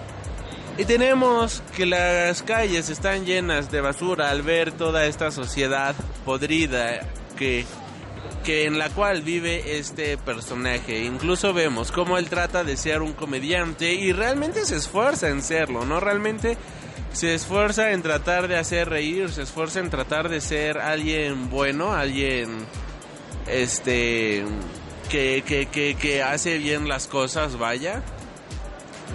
Y es la propia, el propio mundo en el que él vive que no le deja ser feliz, ¿no? Vemos cómo está tratando de hacer reír a un niño y la mamá, "Deje- dejen de chingar a mi niño, ¿no? Casi, casi, ¿no? Y es de, oh, tranquila, ¿no? Y aquí nos muestran algo bastante interesante de este personaje y viene siendo la risa, la risa que el Joker tiene, viene siendo una risa que lo ahoga en lo más profundo de él. Él tiene una enfermedad que hace que se ría en que, que pueda reírse, ¿no? En cualquier momento. Y esto pues no refleja su verdadero sentimiento, esto no refleja su verdadero sentir, esto no refleja la manera en la cual se siente él, ¿no? Y vemos la, la cara de frustración que tiene el Joker, bueno, que tiene este Arthur Fleck, que no quiere reírse, él quiere evitarlo, él quiere... Él quiere evitar todo esto, pero su propia risa lo ahoga. Y algo que debería de ser algo feliz, algo que debería de ser un... La risa está asociada con la felicidad, la tranquilidad y todo esto, ¿no? Entonces, este, pues debería de ser algo bonito, ¿no? Te ríes, la pasa chingón, ¿no?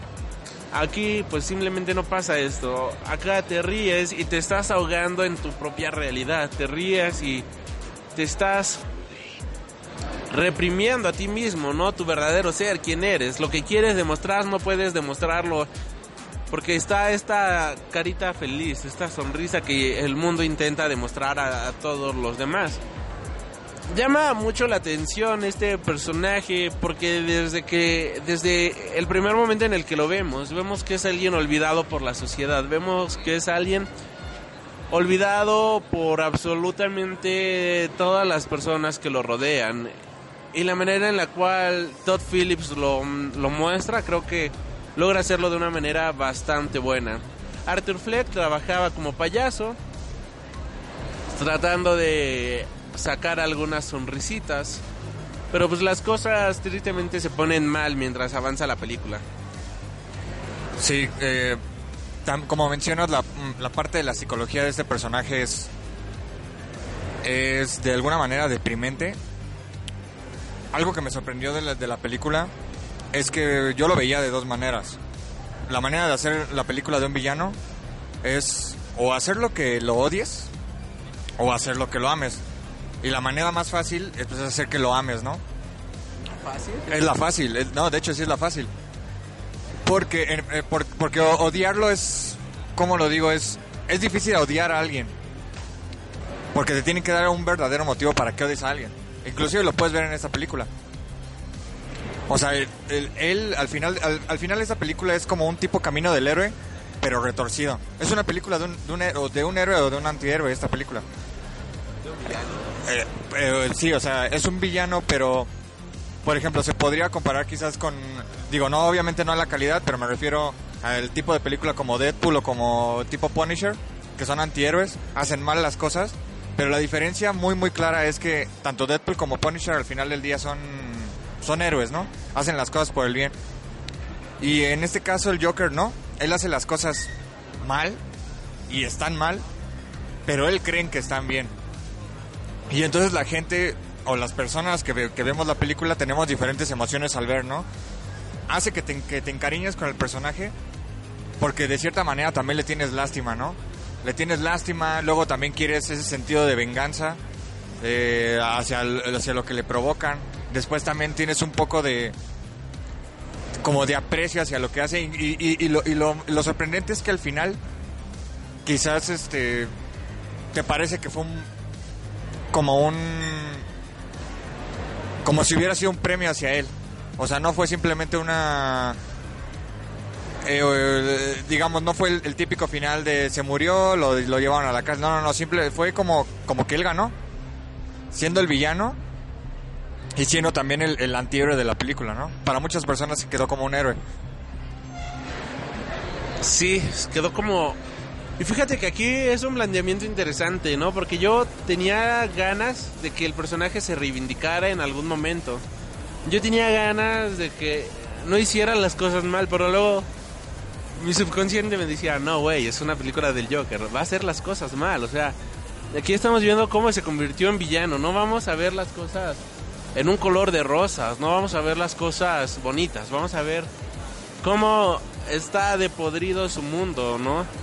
Y era cuando decía, ok, sí, sí tiene, tiene razón, ¿no? No voy a ver aquí el, eh, la bonita escena de, ah, no, no las voy a disparar ni nada por el estilo. No, aquí vemos una escena en la cual le están haciendo bully muy mala onda al Joker.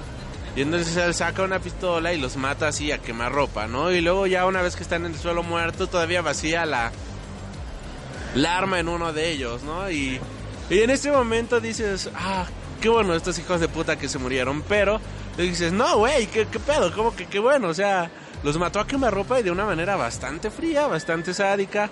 Y, y vemos la repercusión de esto en la cual, pues, este Joaquín Phoenix sale corriendo durante varias escenas, tratando de deslindarse del hecho, tratando de salir impune de todo esto. Y este.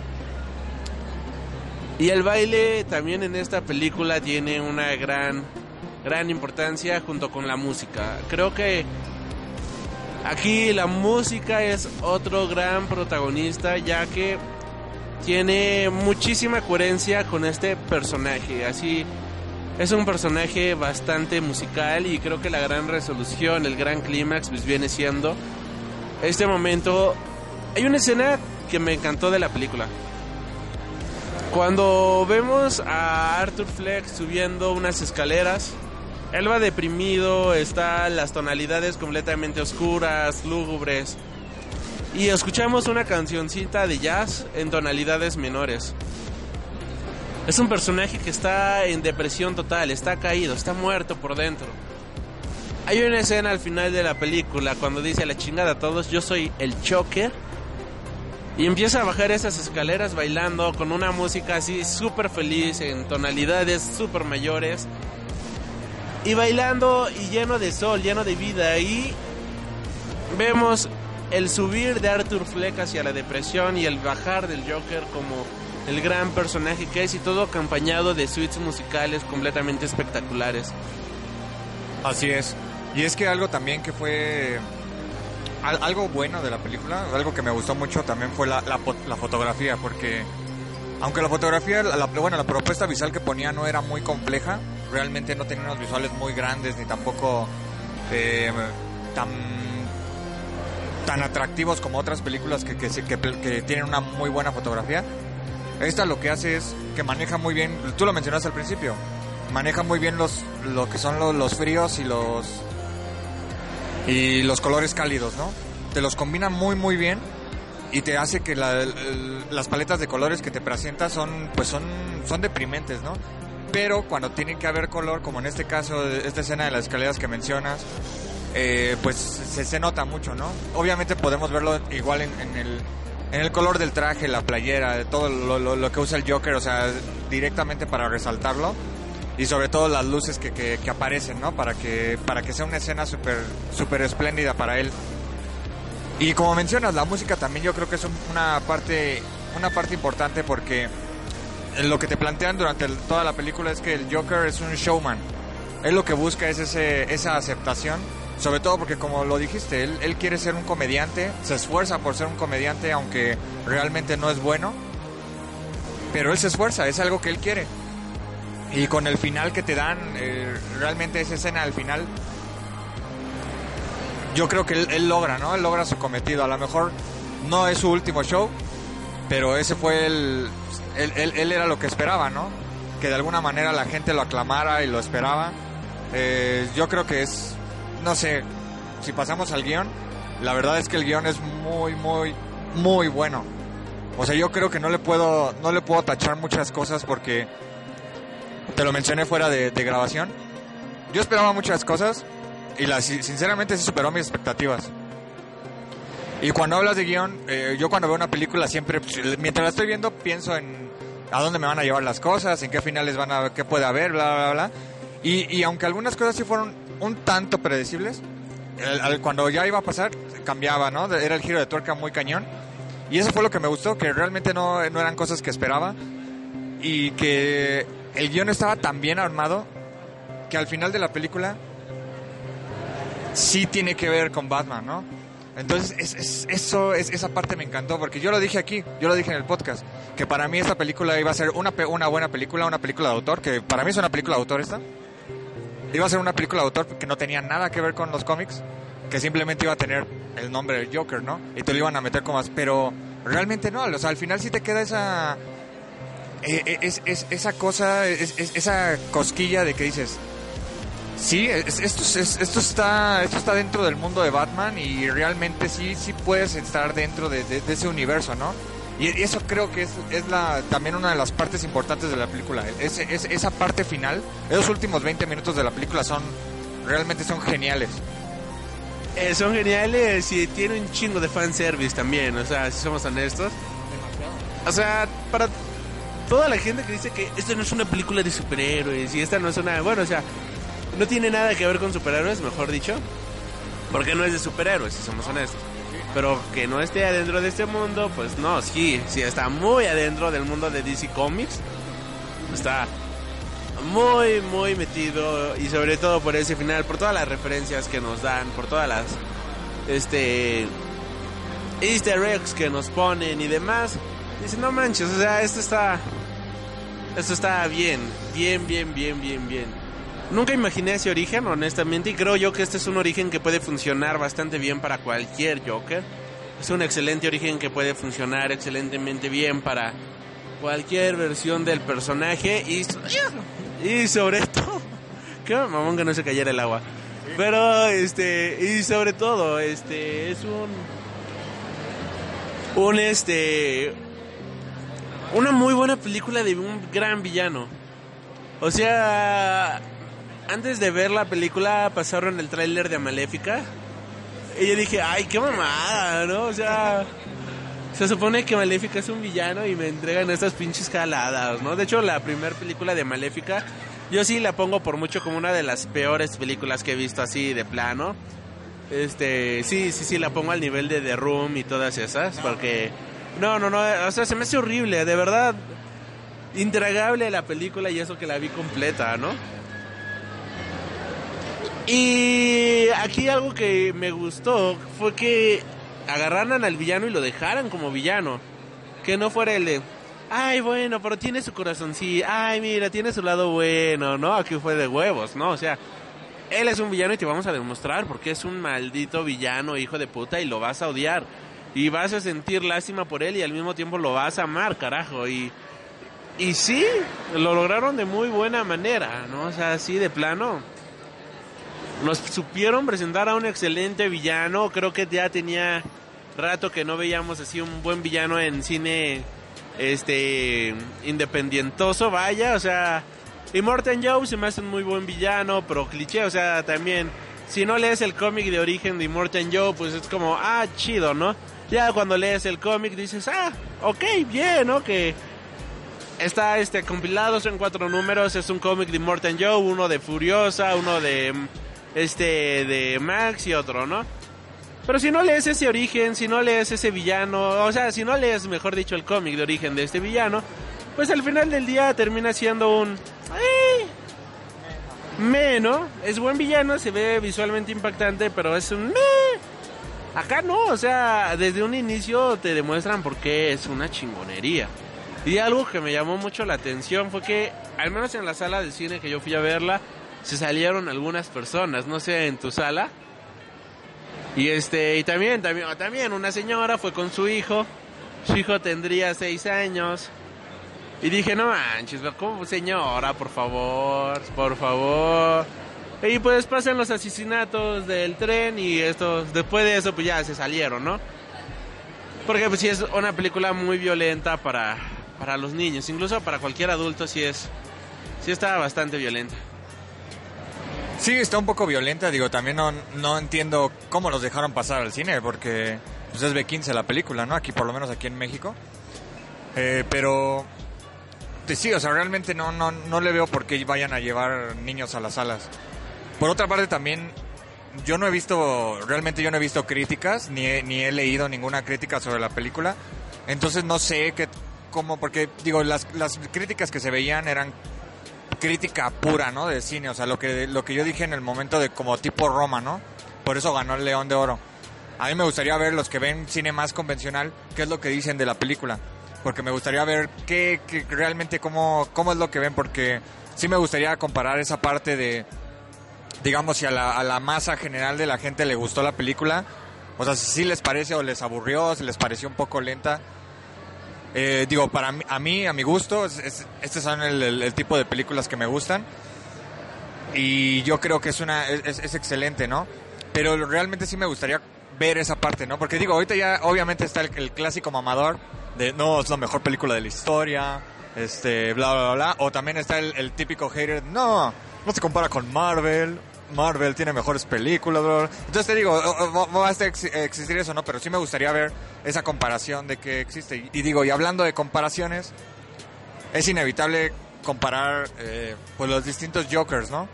En este caso el de Joaquín Phoenix y con, con Jared Leto, ¿no? Que es el, el más sublime que tenemos hasta la historia. Ajá. No, obviamente no, Jared Leto es una basura y ni se le debe de considerar. No, con Head Layer. Digo, eh, es que, digo, hablando de Jared Leto, eh, es, malo, es muy, no, es muy malo. Es muy malo el Joker. Pero es buen actor. O sea, a mí lo, cuando, cuando anunciaron a Joaquín Phoenix como el actor del, del, Joker, fue lo mismo que me pasó con este Jared Leto. Jared Leto es un excelente actor. Entonces yo dije, oh, está bien, está, está en buenas manos, ¿no? Y después del bodrio que vimos con, con Suicide Squad, que digo, a lo mejor fue culpa del guion, no, no, no puedes, no le echo toda la culpa a Jared Leto. Entonces yo por eso temía también con este Joaquín Phoenix, ¿no? Porque dije, puede ser un excelente actor, pero si te dirigen mal y tienes un mal guion, pues vas a ser un bodrio también de, de película, ¿no? Pero bueno, pero siguiendo con la comparación entre Heath Ledger y, y Joaquín Phoenix, yo creo que son totalmente diferentes, ¿no? O sea, no sé qué, qué opinas tú en esta parte, eh, porque creo que la, la parte más difícil, o sea, tanto en uno como el otro, ¿no?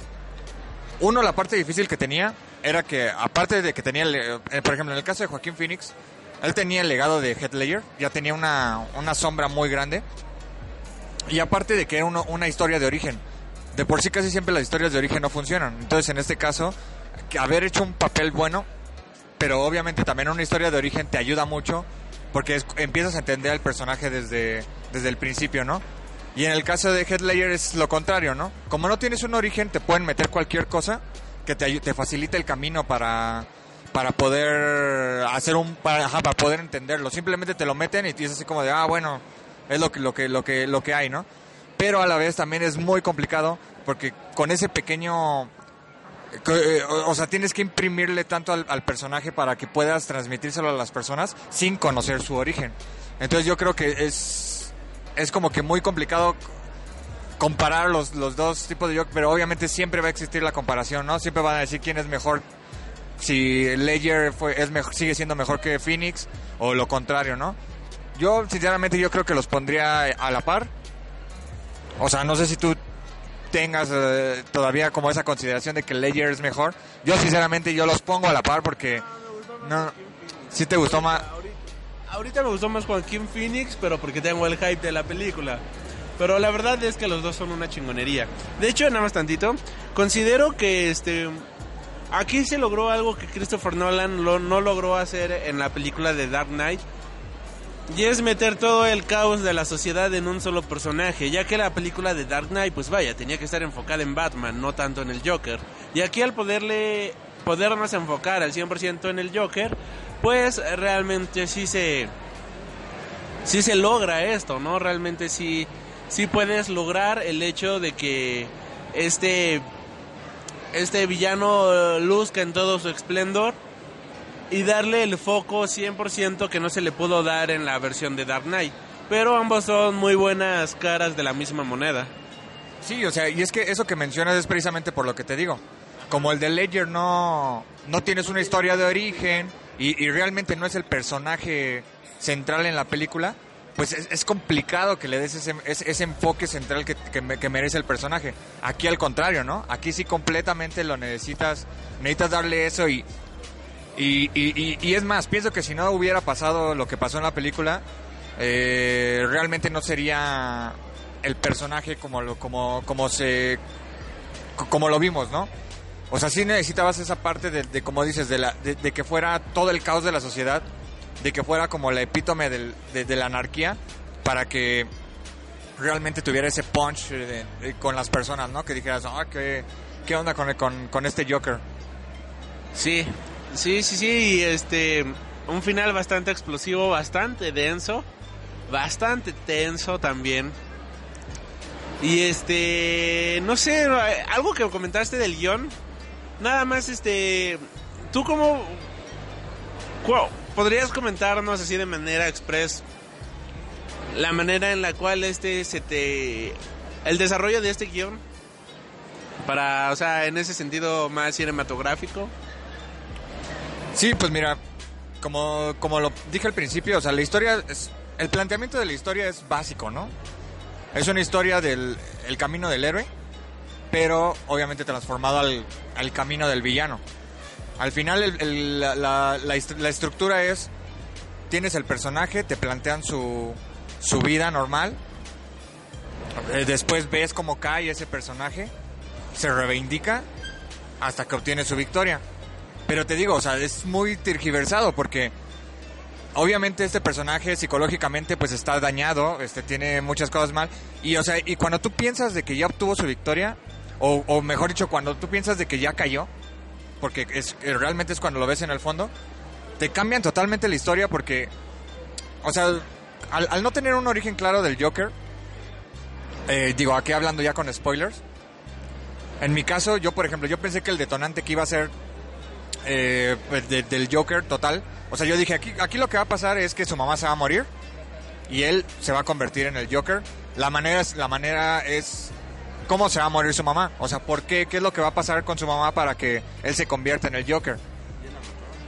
Y exactamente, o sea, la manera en que muere, es- o sea, te digo, yo, yo me quedé aquí porque, en primera, te plantean una historia muy, o sea, digo, la- las historias que van detrás están muy cañonas con, el, con la parte del Joker, ¿no?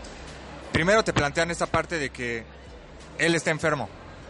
Lo medicaron toda su vida y él vivió toda su vida como un enfermo mental. Y entonces es por eso que tiene este problema de la risa. Después te meten otra historia, o sea, te meten, te cambian te- totalmente el chip y te dicen de que él es el hijo de Bruce Wayne. Digo, de, perdón, de Thomas Wayne. O sea, que en realidad sería el hermano de, Bruce Wayne, ¿no? Y sería el hermano de Batman. Y entonces te quedas como de, ¿qué, qué, qué pedo? O sea, ya, o sea, le dieron el origen de que es el hermano de Batman. Y se lo crees, ¿no? Porque dices, wow, o sea, este, totalmente, ¿no? Tiene sentido. Ti- ti- Tiene un total sentido. Y después, otra vez te vuelven a cambiar esta, esta parte, porque te dicen que, que realmente no es el hijo, ¿no? Que su mamá tenía lesiones, también estaba enferma mental como él, y que es más, aparte de que no es el hijo, ni siquiera es hijo de su mamá, es una persona que es adoptada. Pero ¿qué pasa después? Te vuelven a dejar la parte abierta, porque cuando muestran la foto de la mamá, ¿qué es lo que dice atrás? Me encanta tu sonrisa, Thomas Wayne. Es Thomas Wayne. Puede, puede ser Tomás Wilfrido o algo así. O sea, sí, pero por eso me encantan los finales abiertos, ¿no? Porque tú puedes darle la interpretación que tú quieras. Pero si te vas a la, a la interpretación más sencilla de todas, es eso, ¿no? Es que Thomas Wayne realmente sí estuvo con ella y te dejan el final abierto de, de si sí será su hermano o no. Entonces te digo, es, esa- es- esos detallitos del guion de que se toman el tiempo de, realmente revisarlo y decir, a ver, dejo este cabo suelto por acá, vamos a unirlo con este, con este, con este. Es- eso realmente es, te digo, es la parte que a mí me encanta de que hayan hecho un buen guion. Sobre todo porque, eh, como me- mencionábamos, ¿no? La, parte de la- del origen del Joker, yo creo que, encaja perfectamente con el mundo de, los cómics, en ese sentido con Batman, porque te, dan un sentido a por qué ese, ese amor-odio con, con Bruce Wayne, ¿no? ¿Por qué nunca lo quieres matar? Porque a lo mejor porque puede ser que sea tu hermano, le tenga resentimiento a Thomas Wayne, y sabes que no lo puedes matar por lo mismo, porque es tu, es tu hermano, pero lo odias porque Thomas Wayne como trató a tu mamá, ¿no? A mí me parece, no sé, realmente me parece eh, espléndido, ¿no? Nunca me imaginé eso. Y te digo, ese es el giro de troca que yo dije, wow, qué muy, muy buen guion escrito, la verdad. Eso, eso por una parte.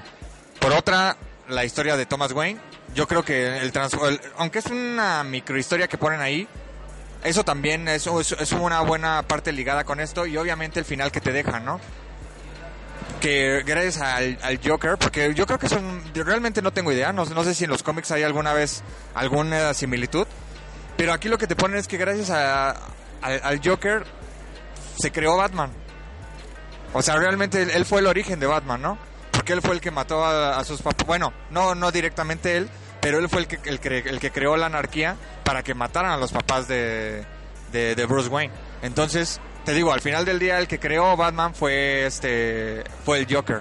Entonces, este tipo de, de, de- de guion, te digo, la estructura del guion es muy simple, pero te van ligando tantas cositas que se vuelve muy complicado y entonces es...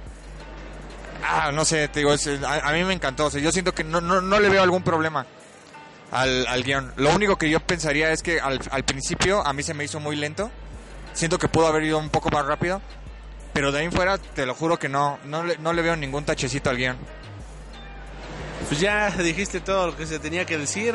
Este, sí, o sea, es vaya, muy buena película. Yo diría que nada más para concluir que a mí no se me hizo lenta, honestamente. Desde un inicio yo quedé así atrapado en las garras del Joker. Amé la violencia, de verdad, la amé. Lo amé, lo amé, era algo necesario y hasta siento que faltó. Me hubiera gustado, de verdad. Yo dije ahorita, quiero que mate a alguien con una palanca. Ese hubiera sido el mejor guiño de- del mundo. Pero no lo hizo. Este, no creo que merezca secuela de esta película. Creo que es, cierra bastante bien el círculo. Y si hay secuela, pues ¿qué nos mostraría, no? O sea, ya no... Ya no hay tanto, ¿no? Que, que sí lo pueden lograr, pero ya no hay... Ya no hay mucho de dónde cortar en este árbol de la vida llamado Joker. Palabras finales, muchachón. Pues bueno, complementando lo que dices, yo también eh, secuela no creo, pero lo que sí quizás pienso que podría ser, no, o sea, no, sé, digo, pensando en que a lo mejor Warner quisiera ganar dinero y, explotar más al personaje, pues hacer una película con Batman. O sea, yo creo que que si que primero le van a dar la oportunidad a Matt Reeves con este ¿cómo se llama Batman? Este eh, bueno, el tipo que va a ser a Batman. El- el- yo, yo creo que le van a dar una oportunidad, ver cómo va a ser su película. Ah, Robert Pattinson. Ajá. Le, le- le van a dar una oportunidad con su película. Y posteriormente, viendo si tiene éxito, si sí le gusta a la gente y cómo es esto. Y conociendo también cómo es el tipo de películas que hace este Robert Pattinson. Yo no veo por qué no, no hacer una película de, de, este Batman con, con, el, con el Joker, ¿no? Te digo, y estoy hablando antes de tiempo porque ni siquiera sé cómo vaya a ser la película que vaya a hacer este Mark Reeves. Pero, por ejemplo, imagínate una película así con este tipo de psicología que tuvo esta, o sea, un Killing Joke, con, un, con este Joker y con un Batman que sea más, no sé, digo, no, no, no tanto de acción, no, no tanto un Batman de Nolan, ni tampoco un Batman de, de, de, ajá, de Ben Affleck, ¿no? De, de Zack Snyder. No, sí, digo, digo, yo me imagino que la película de Mark Reeves va a ser así. Va a ser una película más, un poco más detectivesca, con este eh, digo, sin tan- eh, o sea, obviamente metiéndole la acción que es necesaria, pero un poco, y también, al igual que la de Joker, un poco más de autor. Si juntamos los dos, yo creo que se podría hacer una buena película. Pero, pues obviamente, pues de- depende de muchos factores, ¿no? En qué época la vayan a hacer, porque aquí vimos que este Bruce Wayne era un niño. Entonces, cuando sea, si, digamos, si lo hacemos cuando ya sea mayor, pues probablemente sean nuestros tiempos, ¿no? O no sé cómo la vayan a hacer, este, cómo lo vayan a ligar, este, el Joker ya estaría más viejo. Entonces, hay- habría algunos problemitas, pero yo creo que ese podría ser el futuro si quisieran si quisieran seguir con este Joker, ¿no? Porque yo digo, pues, no no le veo mal, inclusive por ejemplo, aunque te aunque aparece Alfred, nunca te dicen que es Alfred, solamente en el en- Tú sabes que es él, pero nunca te lo dicen, solamente en los créditos. Pero pues, fíjense, digo, si se sacan cualquier cosa en las películas, yo, te pueden meter otro acto- actor de Alfred, ¿no? Entonces te digo, te, te dejan te dejan el final muy abierto a las cosas que pueden suceder. Una secuela, obviamente puede haber una secuela. Una película con Batman, también puede haber una película con Batman. También, también, o sea, puede ser, o sea, una película con Harley, con Harley Quinn, no sé si puede existir, ¿no? Pero pues bueno, este como comentarios finales yo creo que es una buena película. Eh, superó mis expectativas. Yo sigo diciendo que es una película de autor, no es una película de superhéroes. Al final obviamente sí te dejan esa, esa cosita, esa cosquilla de que es una película de superhéroes y que me encantó. Es una parte que realmente aprecio porque porque sí, o sea, realmente lo necesitabas, ¿no? Lo necesitabas para, para poder ligarla con el, con el mundo de Batman. Eh, yo esperaría, como bien mencionas, es, es, una película que revoluciona el cine de superhéroes, ¿no? Yo esperaría que se hicieran más películas de este estilo, quizás no, no de la misma tónica, pero por ejemplo, vienen películas eh, de, superhéroes con el horror, de superhéroes que hagan, de, de- de muchos tipos, ¿no? Que se pudieran hacer, que, se, que exploraran más géneros, para que realmente nos, pues siga, ¿no? Siga esta parte, ¿no? Creo que lo dijimos hace tiempo de que el cine de superhéroes no, le faltaba todavía tiempo para morir y yo creo que esa película lo confirma, ¿no? Todavía le falta tiempo y pues se pueden seguir haciendo muchísimas más, más películas del, del género sin que se afecte el, el- la, la base, ¿no? Que son los cómics. Sí, es correcto. O sea, todavía faltan años para que baje el interés. Creo que esta película lo demuestra. Y qué buena película, maldita sea. La voy a ir a ver otras dos, tres veces más porque de verdad que es una verdadera joya esta cinta. Una película espectacular en todo sentido. Y bueno, me queda más que agradecerte, joven Mike, por haber participado en este programa. Creo que se ha dicho todo lo que se tiene que decir.